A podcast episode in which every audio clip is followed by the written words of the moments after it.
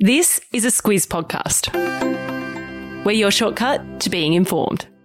This week, our podcast is brought to you by BHP. Reducing greenhouse gas emissions in the production of copper is critical.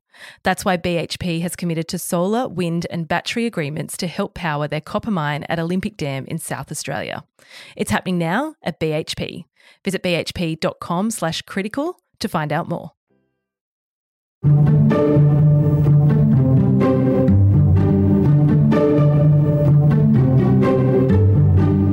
Tech founder Mike Cannon Brookes has been in the news a lot recently on the back of his attempt to buy Australia's largest energy retailer, AGL, and transform it into a green, lean power generator and retailing machine.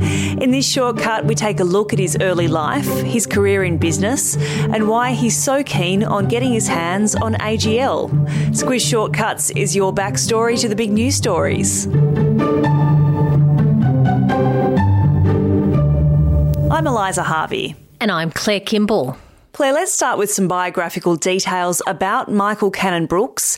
He was born in 1979, which makes him 42.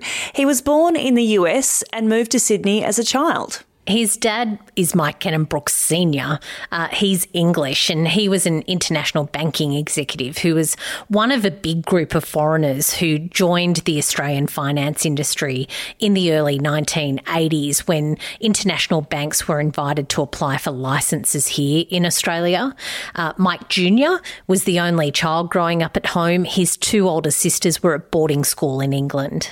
Cannon Brookes went to Cranbrook School, which is one of the most prestigious private schools in the country. Yeah, it sure is. And other high profile alumni include Kerry Packer, uh, his son James, and former Nine boss David Gyngell. So it's a wealthy school, and reports say that Cannon Brookes competed with another boy for dux of his class. Yeah, and the Cannon Brookes kids were used to crossing the globe during school holidays, and Mike bought his first computer using Qantas frequent flyer points, which is pretty cool. And when his parents moved to Singapore for work, Mike stayed in Sydney and went on to attend the Uni of New South Wales he did a degree in information systems, and that's where he met his future business partner, Scott Farquhar. But they came from very different worlds. Farquhar was from a working class family in Western Sydney, uh, but in 1998, Cannon Brookes and Farquhar landed in the same scholarship course in business information technology at the Uni of New South Wales. Funny how things work out sometimes because Farquhar has said that they didn't get along instantly because those Cranbrook boys have a bit of a swagger about them, but they shared a love of computers and we'll get into how they founded the company that's made them billionaires. But to round out Cannon Brookes' background, he married fashion designer Annie Todd and they have four kids. He says she approached him in the Qantas lounge, confusing him with someone she knew. They quickly got chatting and the rest is history. Yeah, Qantas does seem to feature a bit in his life. uh, uh, they have properties across the Southern Highlands, across Sydney, and across the northern beaches of Sydney. Uh, so they live around the New South Wales capital. Uh, and to round him out, a lot is made of Mike Cannon Brookes' look. He's got long hair, he's got a beard, he normally rocks a t shirt and blue jeans. Uh, one of the things he and Farquhar agreed on when they set up the company was that they would never wear a suit, and they've certainly certainly lived up to that. And Claire, don't forget the cap because you've probably seen him in a white hat with a bunny on it. And that's because he's a co owner of the South Sydney Rabbitohs Rugby League Club. Yeah, he bought a 25% stake in the club in November last year. Uh, that's alongside Russell Crowe and James Packer. He also became the first Aussie to own a stake in an NBA team in the US when he invested in the Utah Jazz in 2019. So it's fair to say then that he's got his fingers in a lot of different pies, but business remains his key priority. Let's get into his career next. Atlassian is the tech company that's propelled Mike Cannon Brookes to fortune and fame. Cannon Brookes set it up at uni and emailed his mates to get on board, and Scott Farquhar emailed back. Yeah, and reports say that the people who work at Atlassian speak of the leadership of Mike and Scott, uh, where the two names just slide into one another and they're in lockstep with each other. The co founder model is pretty common in the United States, particularly in tech companies. Uh, and the Aussie pair reckon that they've never really had a serious falling out. But if they ever do have a difference of opinion, it's settled through a game of rock, paper, scissors. Uh, and Cannon Brookes says that he usually wins. no doubt that's the reason he wants to continue that dispute resolution model, Claire. Uh, it's a pretty neat story, but let's get into exactly what Atlassian is and what it does.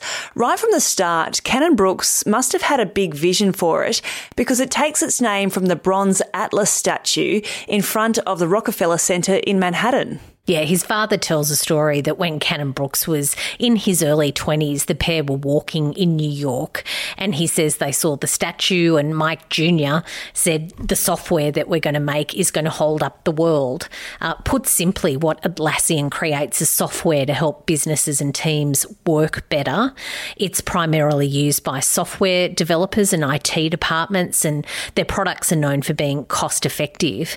Its flagship product is something called Jira it's a project management and bug tracking tool, and it's used by thousands of companies and organisations, including NASA and Tesla. Uh, tech developers rave about it. And the software model has actually been copied by others, most notably the office chat provider Slack, which we actually use in the Squiz offices. Yeah, and if you haven't used it before, it's like an online messaging service and you can upload files to it if you need to. Uh, it means that you're not in your emails all the time. Uh, and in 2018, Atlassian sold its own chat platform to Slack and took a small investment in the company. Developers and IT help desks aren't the only people who gush about Atlassian, shareholders do as well. And that's because the company has become quite valuable, Claire. Yeah, it has. The company's valued at 48 US billion dollars. It's listed on the Nasdaq, which is a American stock exchange that's focused on tech stocks, and Mike Cannon-Brook's personal wealth is said to be around 18 billion dollars. Yeah, and he said that if money helps motivate people to start a company, well, great, but accumulating wealth isn't his thing as such. Claire, in recent years, Cannon Brookes has branched out into different projects and even joined forces with Elon Musk. Yeah, he's significantly interested in renewable energy. And in 2017, he was scrolling Twitter and saw someone from Musk's Tesla company, so the electric cars and batteries company, uh, saying that South Australia's rolling power outages could be solved if they use their large industrial batteries. Yeah, batteries are the next frontier in renewable energy because they charge up when the wind is blowing and the sun is shining, but they can be deployed to fill the gaps in energy supply. Long story short, Claire, Tesla promised to install the battery within 100 days of a contract being signed. Cannon Brookes bet Elon Musk that he couldn't do it in that time. Musk came back and said, if we don't make it, we'll give you the batteries for free. And central to all of that was Cannon Brookes lobbying the then South Australian Premier Jay Weatherill, who got on board.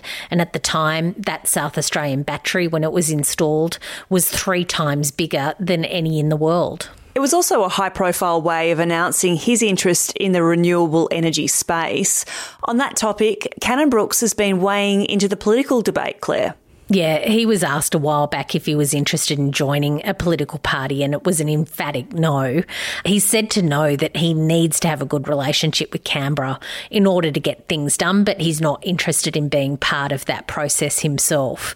But he and Annie have put their money where Mike's mouth is uh, by pledging $350 million of the family's money towards fighting climate change. So he's clearly not a man afraid to take risks, which brings us to some significant business interests in this space. Let's get into that next. Before we get into what might be in the news next week, a message from our podcast advertiser, BHP. This week, they're keen to share with Squizzes how the resources they mine are key to the energy transition to renewable energy. Yeah, we often hear about the push towards renewable energy, but what doesn't get as much attention is the role resources play in making that transition possible. Take steel, for instance, it's a key material used in the construction of renewable energy infrastructure. As well as in bridges, transportation, hospitals, and schools. And a big part of it comes from iron ore. BHP says the importance of responsibly produced Australian iron ore is clear. And by that, they mean reducing the greenhouse gas emissions associated with iron ore production. It's why BHP has committed to a solar and battery agreement to help power their port facilities at Port Hedland. It's happening now at BHP, and if you want to learn more, visit bhp.com forward slash critical. You'll find that link in your episode notes.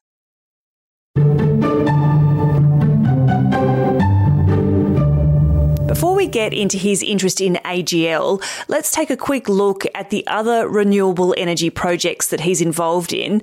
And I like this quote from an article in The Australian about him. It says, From maggots to mushrooms, solar power to batteries and driverless vehicles, he has for several years been putting his own money into various green investments, both big and small.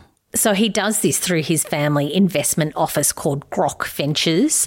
That includes a $78 million stake in green energy lender Brighte, uh, to more than $100 million in a driverless vehicle company called Zoox.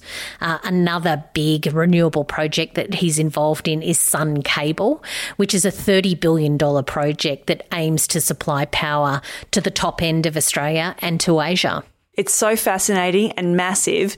Essentially, the plan is to build a giant solar farm in northern Australia. It will be 12,000 hectares of panels and storage, which is a bit smaller than the city of Brisbane, just to give some context there. And the idea is a cable will be laid to get the electricity from the farm to Darwin, then on to Indonesia and Singapore. Yeah, it's really big thinking kind of stuff. Mm. Uh, and it has another famous Aussie rich lister, Andrew Twiggy Forrest, on board too. All up, he and his family made a $1.5 billion investment in innovations to counter climate change.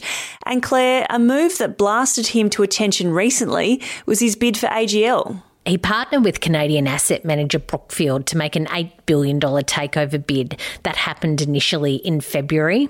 AGL said that that bid undervalued the company and it wasn't in the best interests of shareholders.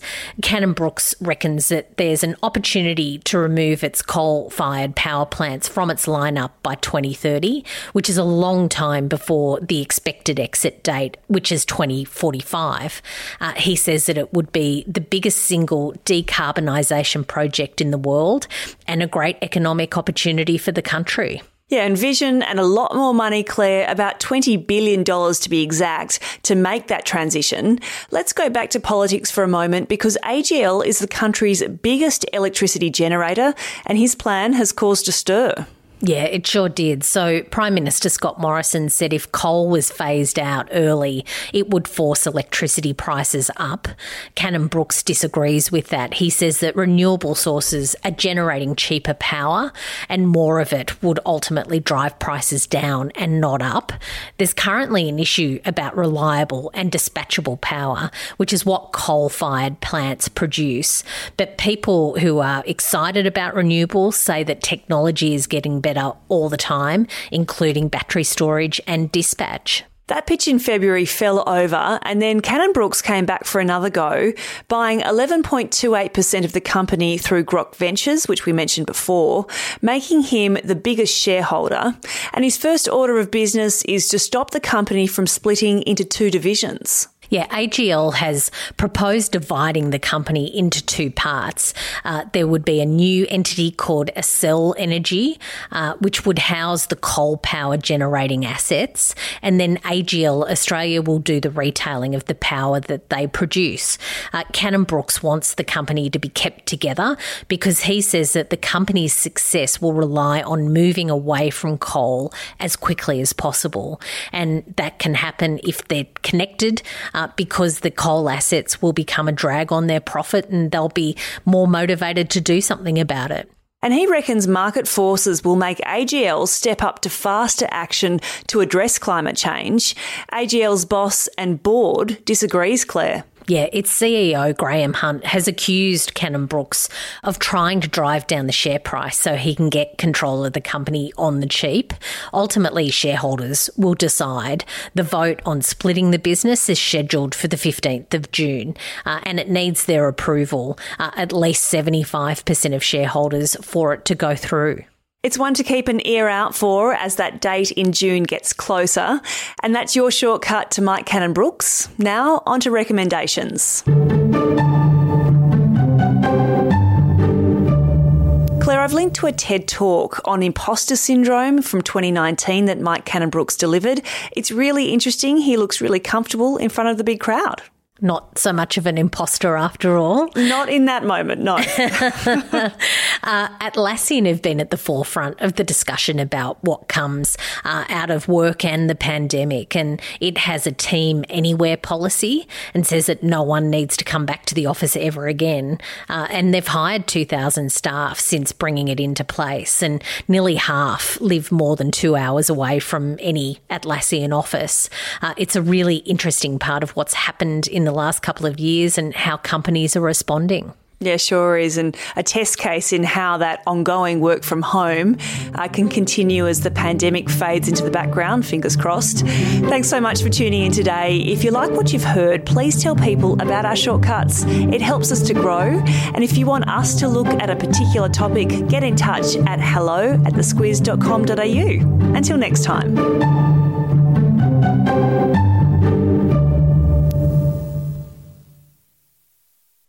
Kate Watson, co host of News Club and the Weekly Wrap, jumping in here to say thank you for listening to our podcasts first and foremost.